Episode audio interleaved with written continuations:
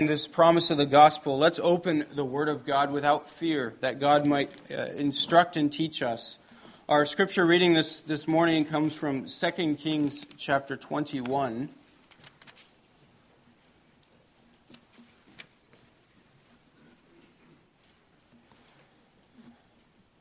Second Kings 21. We'll read that chapter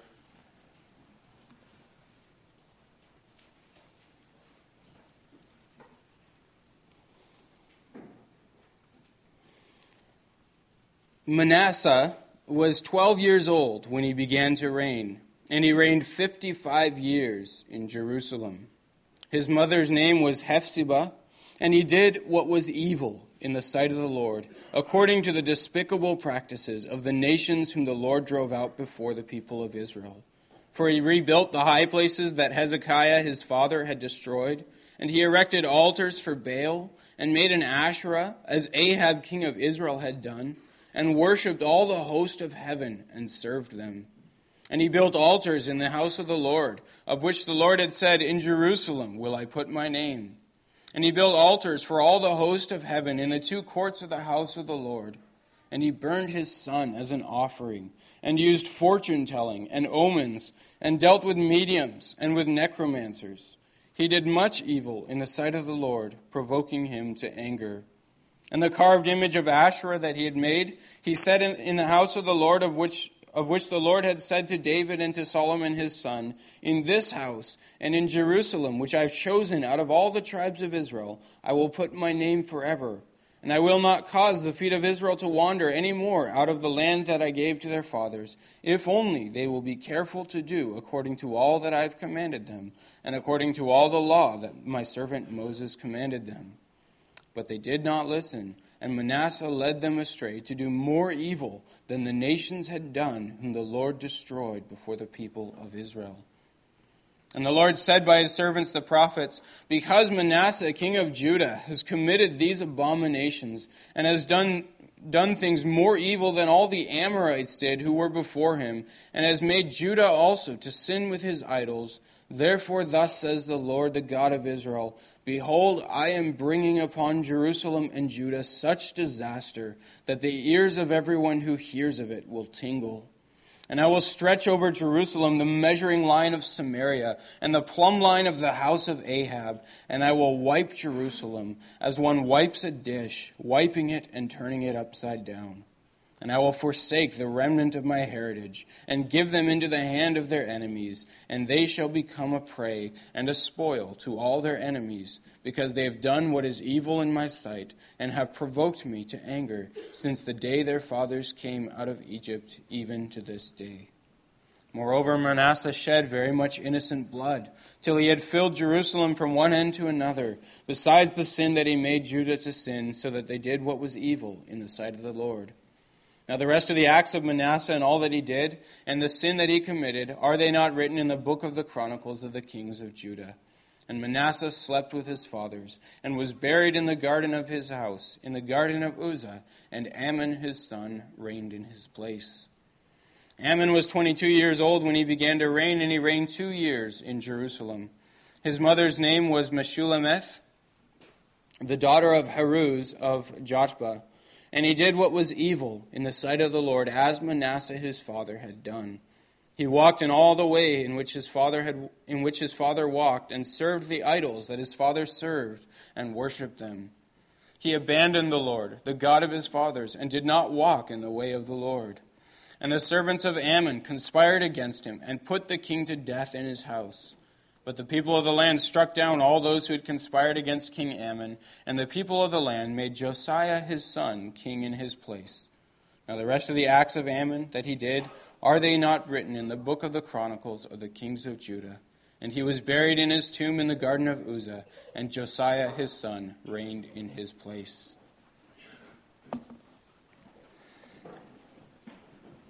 As we reflect on what we've just read, let's sing together from Psalm 59, stanzas 1, 2, 7, and 8.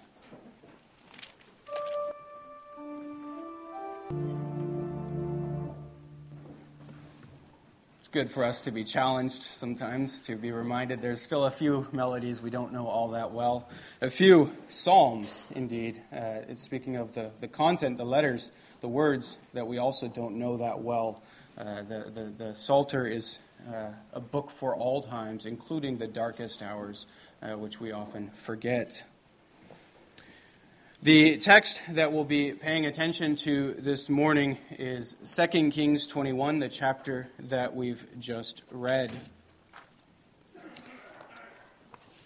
Brothers and sisters in our Lord Jesus Christ, uh, speaking of darkest hours, this text is the, the darkest hour in the entire book of 1st and 2nd Kings, the, the, the lowest spiritual point that the story of Israel and Judah has ever reached. Uh, it really is the, the worst chapter of the book. Now, that's not because we haven't seen some bad chapters, uh, especially when we looked at the life of Ahab in the northern kingdom of Israel. Uh, those were some, some bad chapters.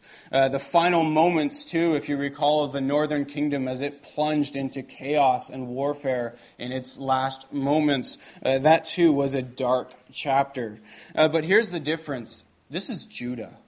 That was Israel. This is Judah. This is the line of David. As bad as any of those kings were, they weren't from the line of David. This is the last hope for the church of that day that the line of David now plunges into this kind of evil.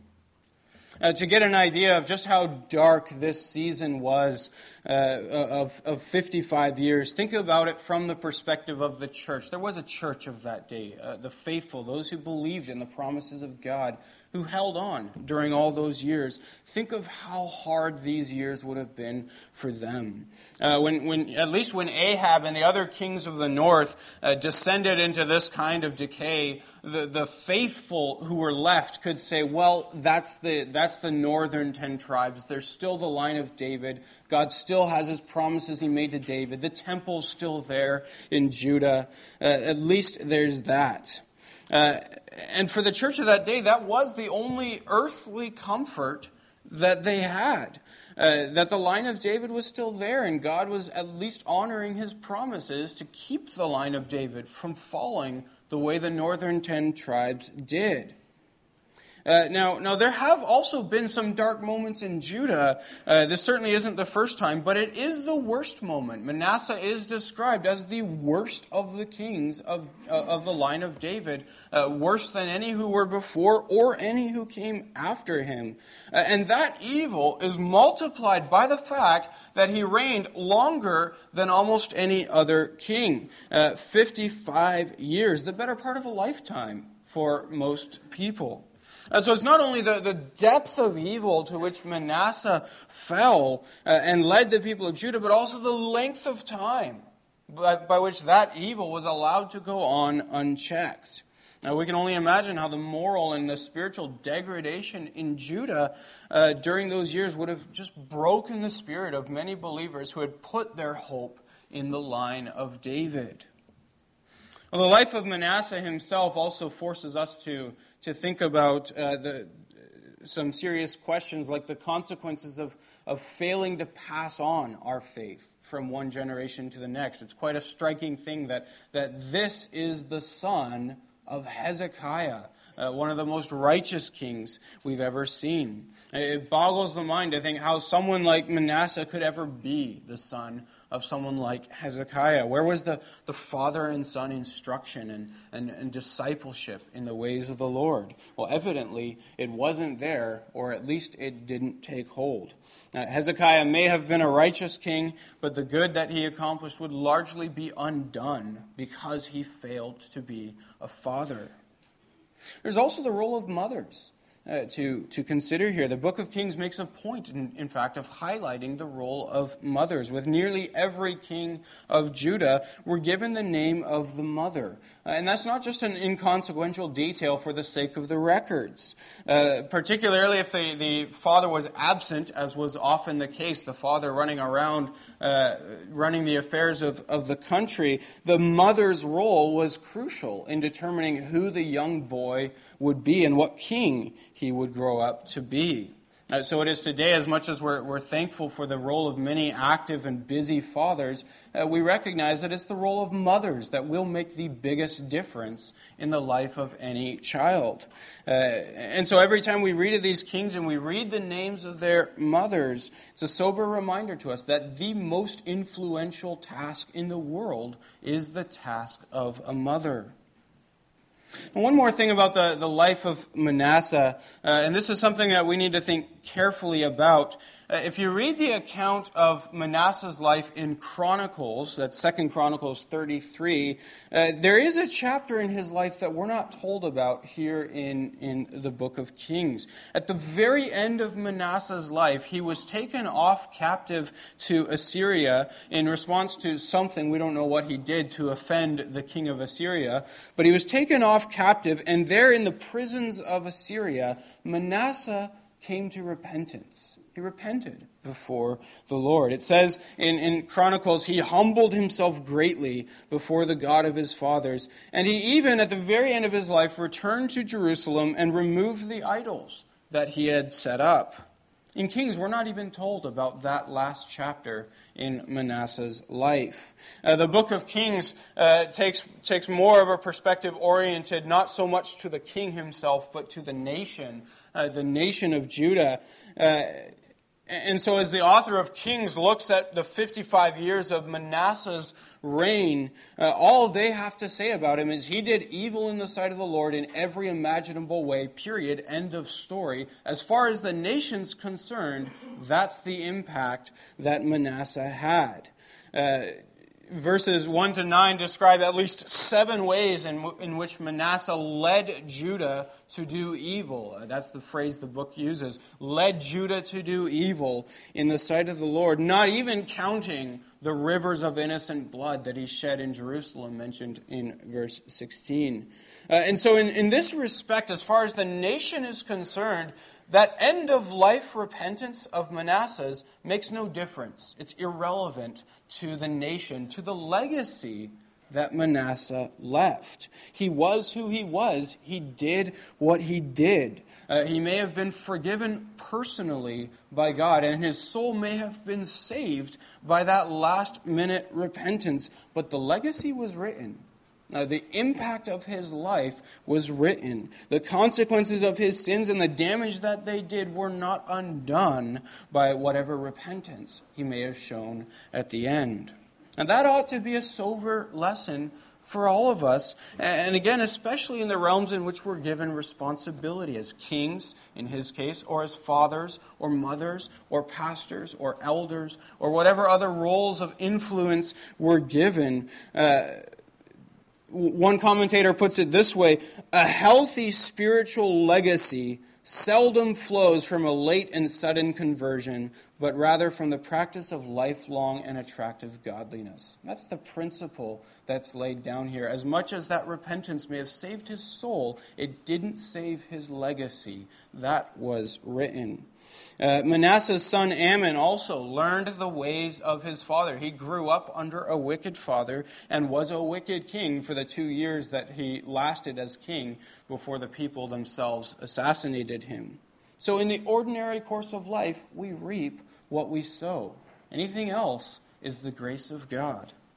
Now, I'm not saying by that that it's, it's not worth repenting if there's not if there's time for repentance as long as there is time for repentance it's always worth repenting. As long as you're still on this earth there is time to repent and there's nothing more urgent than repentance uh, especially for your own soul uh, and by God's grace, some of the damage that we do in our lives is mitigated oftentimes uh, by, by repentance. But in general, end of life repentances don't take away the consequences of a life of godlessness and a life of destruction. Uh, and so, once again, as uh, we, we look at the lessons that the book of Kings teaches us, we're reminded, uh, each of us, to consider the legacy. Consider the legacy that we will leave behind. Uh, our lives are, are stories that are written in the present uh, that remain and are sealed in the past. Uh, we, we live every moment, as it were, carving out our legacy in wet cement uh, that will harden behind us. Uh, so some of us will only live for the moment, pursuing only what is easiest or what feels best, and, and will leave behind a trail of destruction that can't just be unwritten. Now, God, of course, can still work evil for good, and God does. That's, that's also the story of Scripture God working evil for good. Uh, but that doesn't make the evil any less evil. So, how does your story, brothers and sisters, fit into the redemptive work of God?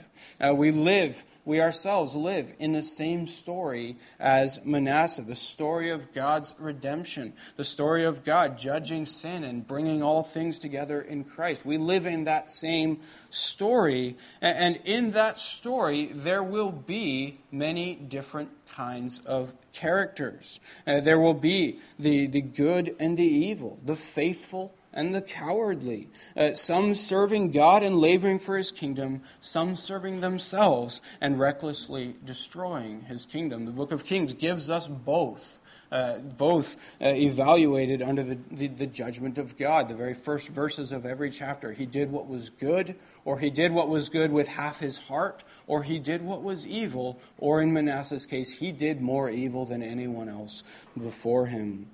Uh, so, who are you? In God's story. Surely the book of Kings would have us ask that question.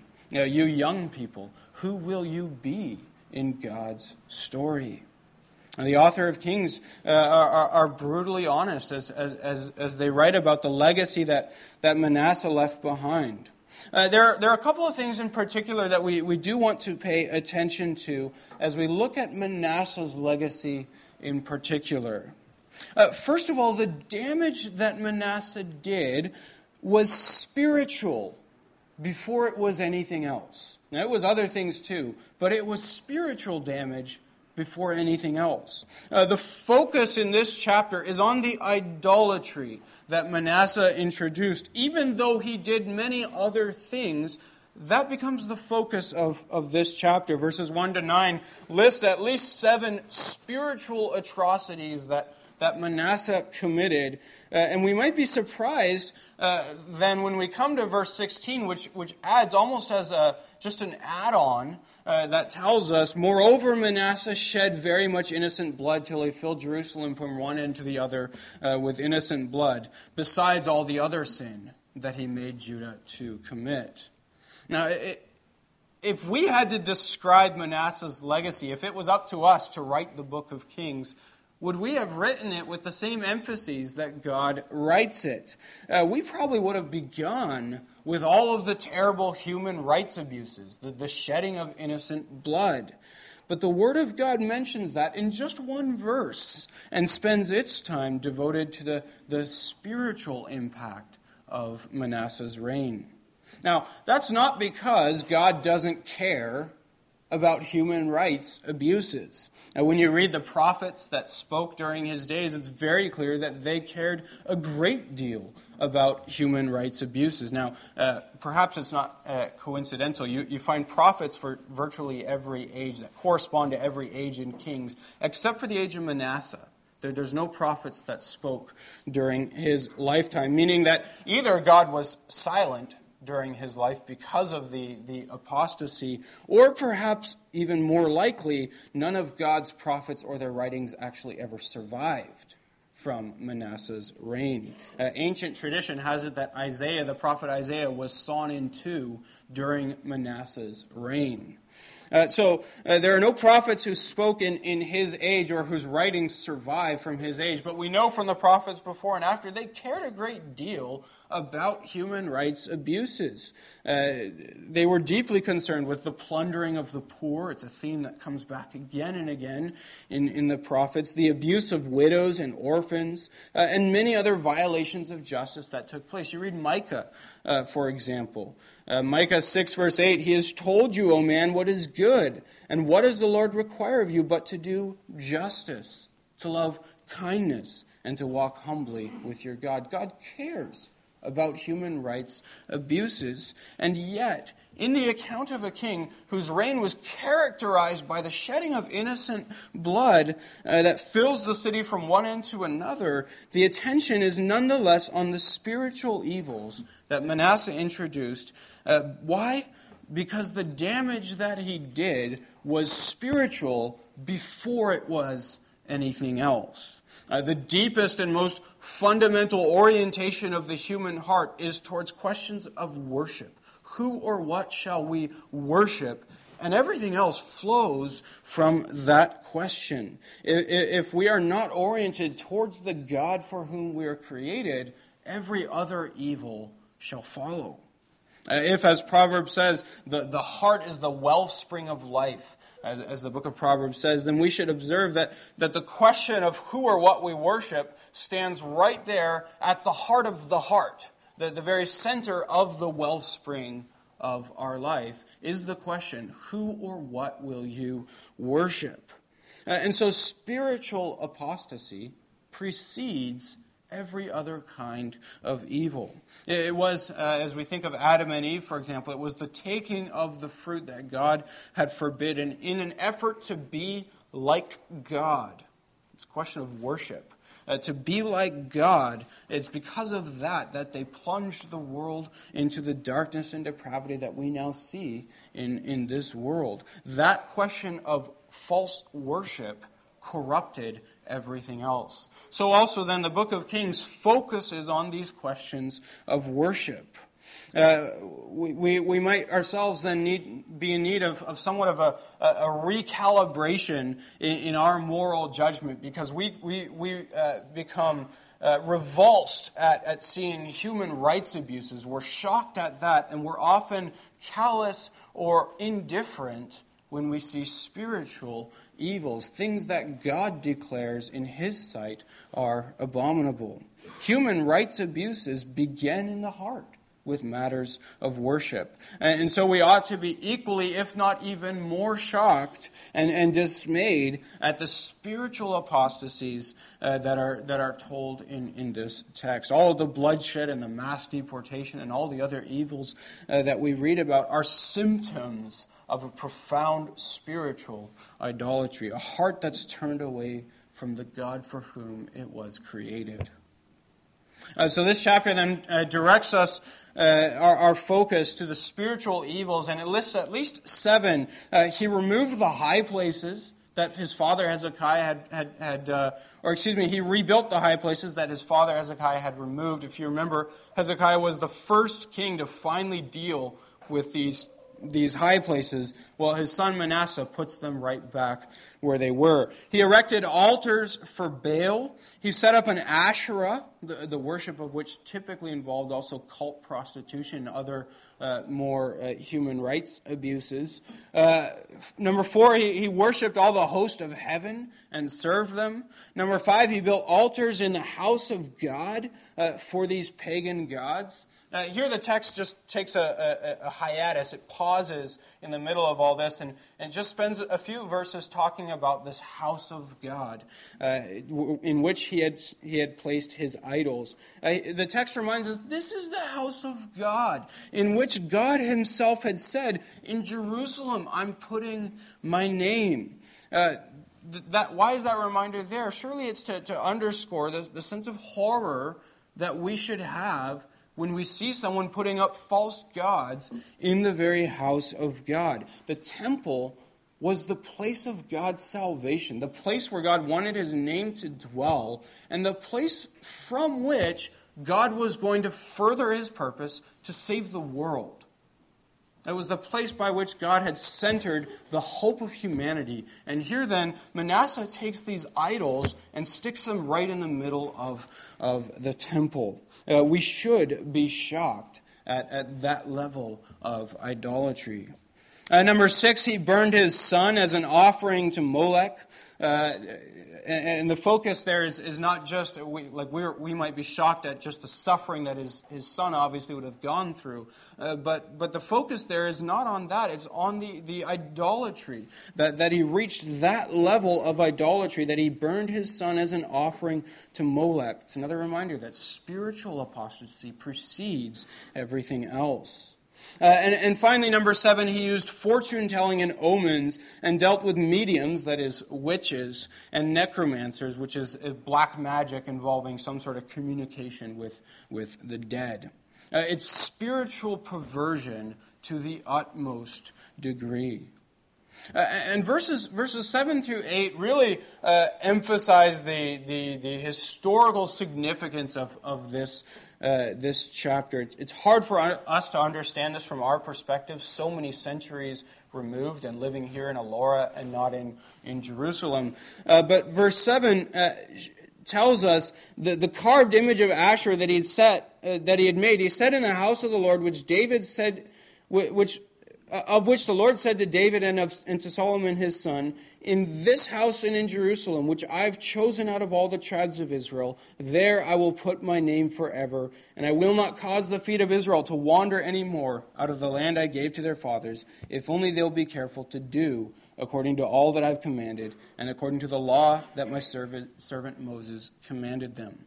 Now, why are all these, these, these details way back from the time of Moses and then the time of David? Why are those details dragged back into, into this chapter? Well, because it's, it's at this moment in history uh, that that this truth, that God had placed his name there in, in the temple and from there called his people to follow him, uh, that was the, the central principle by which God's plans of salvation moved forward.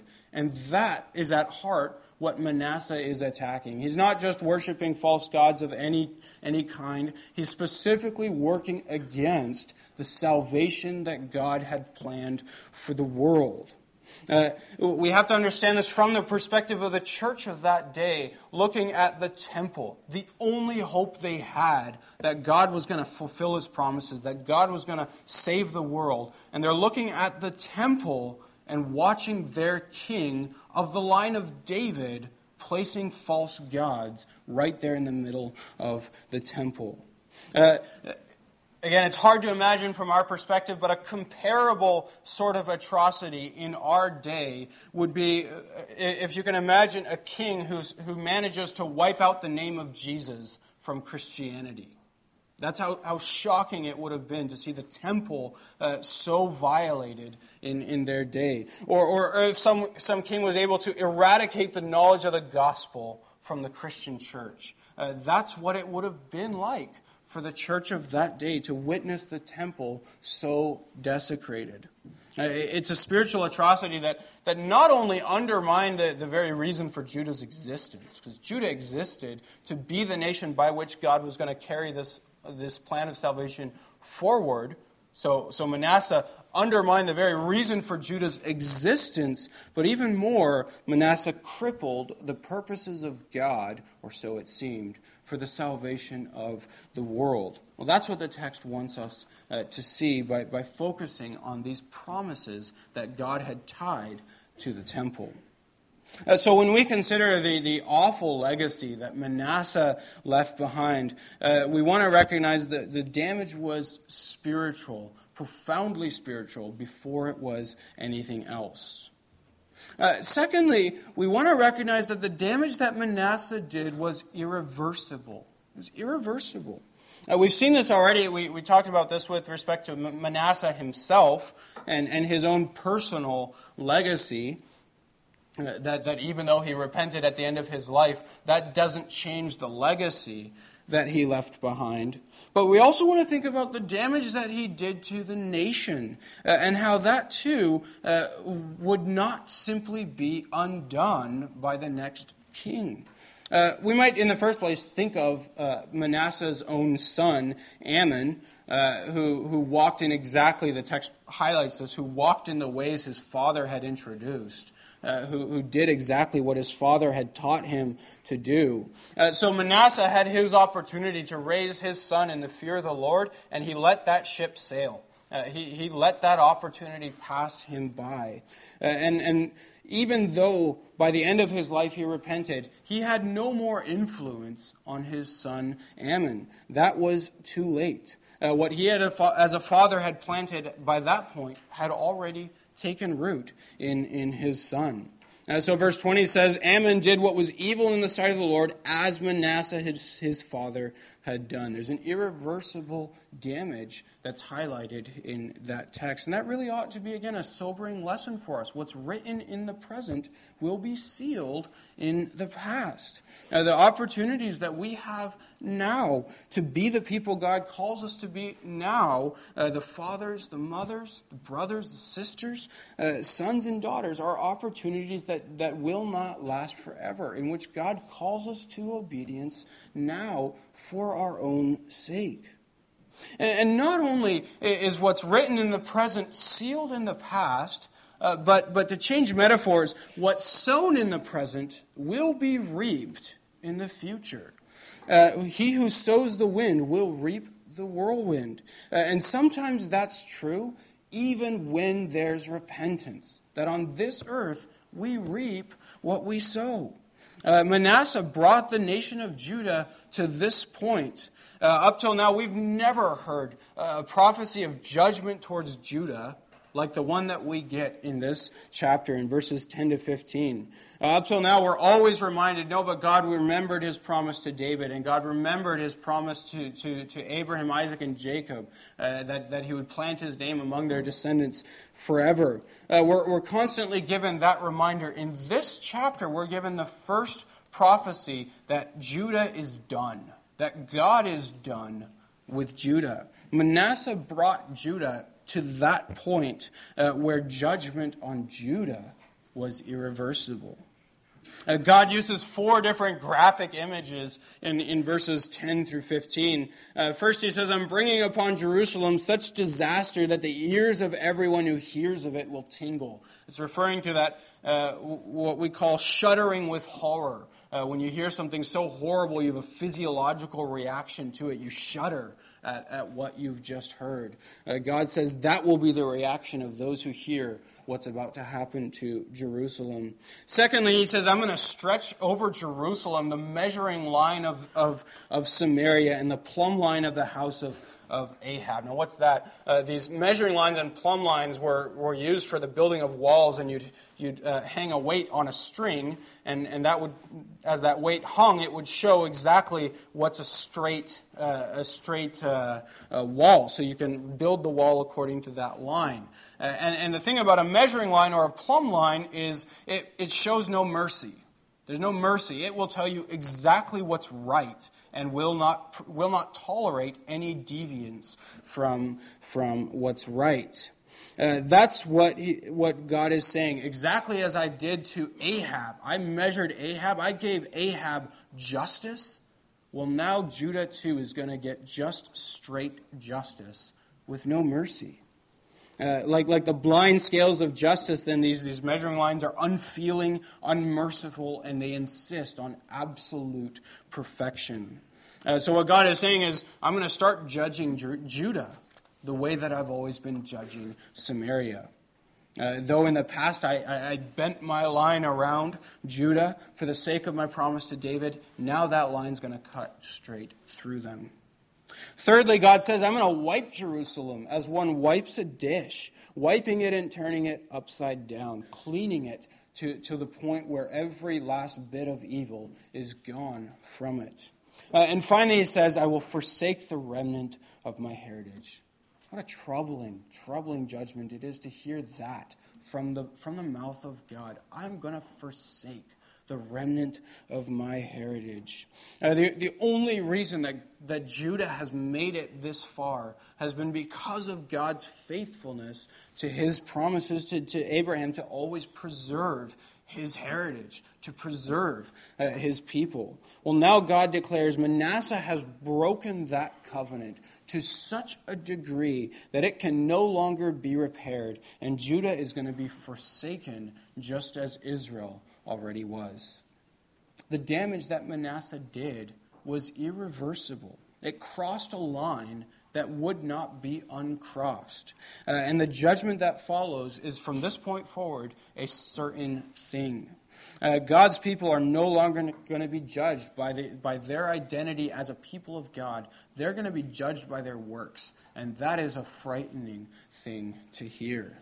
Uh, they were going to lose their only refuge, which is the promises of God. We think of what the psalmist says in Psalm 130 If you, O Lord, should mark iniquities, O Lord, who could stand? And now God's saying, I'm going to start marking iniquities. That's a frightening thing to hear from God. It's a sober reminder for us as well. Uh, the author to the Hebrews uh, tells us something similar in, in Hebrews 10, verse 26. If we go on sinning deliberately after receiving the knowledge of the truth, there no longer remains a sacrifice for sin, but only a fearful expectation of judgment and a fire that will consume the adversaries of God high handed opposition to God, a stubborn refusal to repent before God, can cause a person to be removed from God's covenant. And out there, outside of God's covenant, we stand on our own.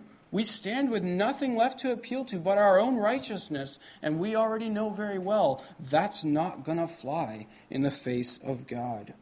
So, again, there's no opportunity for, for repentance like the present. And the need for repentance is, is made all the more urgent by the fact that we don't know where that line is that once crossed puts us beyond the hope, beyond the possibility of repentance. I don't say beyond the possibility of forgiveness, beyond the possibility of repentance. God sometimes withholds his hand and says, I'm no longer going to give the gift of repentance to this person.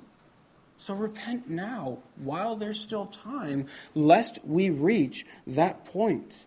Uh, one commentator puts it this way uh, This is a solemn matter that iniquity can pass a point that places a nation or an individual beyond hope of recovery and makes judgment irreversible. And the fact that we don't know where that point is should sober us. There's a line we can cross and we don't know where it is. That ought to scare us into repenting. So may each of us, too, then, live with sensitive consciences, able to be convicted by the Word of God, willing to respond today in repentance and to do so immediately, not putting that off till some later date because we don't know whether that day will ever come. Now, we don't know whether our unrepentant heart might lead us to a place where repentance is no longer possible. Uh, so, the damage that Manasseh did was spiritual before it was anything else. And the damage that Manasseh did was tragically irreversible. Well, our last point that we want to observe is that in spite of all of that, the mercy of God still remains. Uh, to be sure, this judgment was no empty threat. God did exactly what he said he was going to do. He did forsake the remnant of his, his inheritance. Uh, he did let Judah and Jerusalem be destroyed and taken off into slavery. Uh, indeed, if, if, you follow that story in the book of Jeremiah, uh, even after God, uh, God removed Jerusalem he, and, and Judah, he left a small remnant of the people in the land to which he was going to show mercy. And that remnant, too, chose to walk away from God. They, they chose to disobey God and flee to Egypt. And God said, I'm going to pursue them there. He forsook the remnant of his inheritance. And yet, nonetheless, even after forsaking them, God remembered them again. That's the marvelous thing. After the divorce, God promises there's still going to be a remarriage. The first covenant may be broken beyond repair, and yet, even as I forsake my people, I will remember them again. Now, to be sure, in the intervening years or even centuries, many generations were lost, and they were lost forever. Uh, truly lost and forsaken. There are, there are Jews in hell right now uh, from those generations who have no hope of salvation. Uh, they, they perished in exile. They persisted in idolatry to the bitter end and lost for uh, and were lost for eternity in the darkness of hell. Uh, God's faithfulness to his promises does, uh, does not mean that every individual or every generation will be forgiven and, and restored. Uh, and, and, yet we have been reminded of God's commitment to the salvation of the world through his people.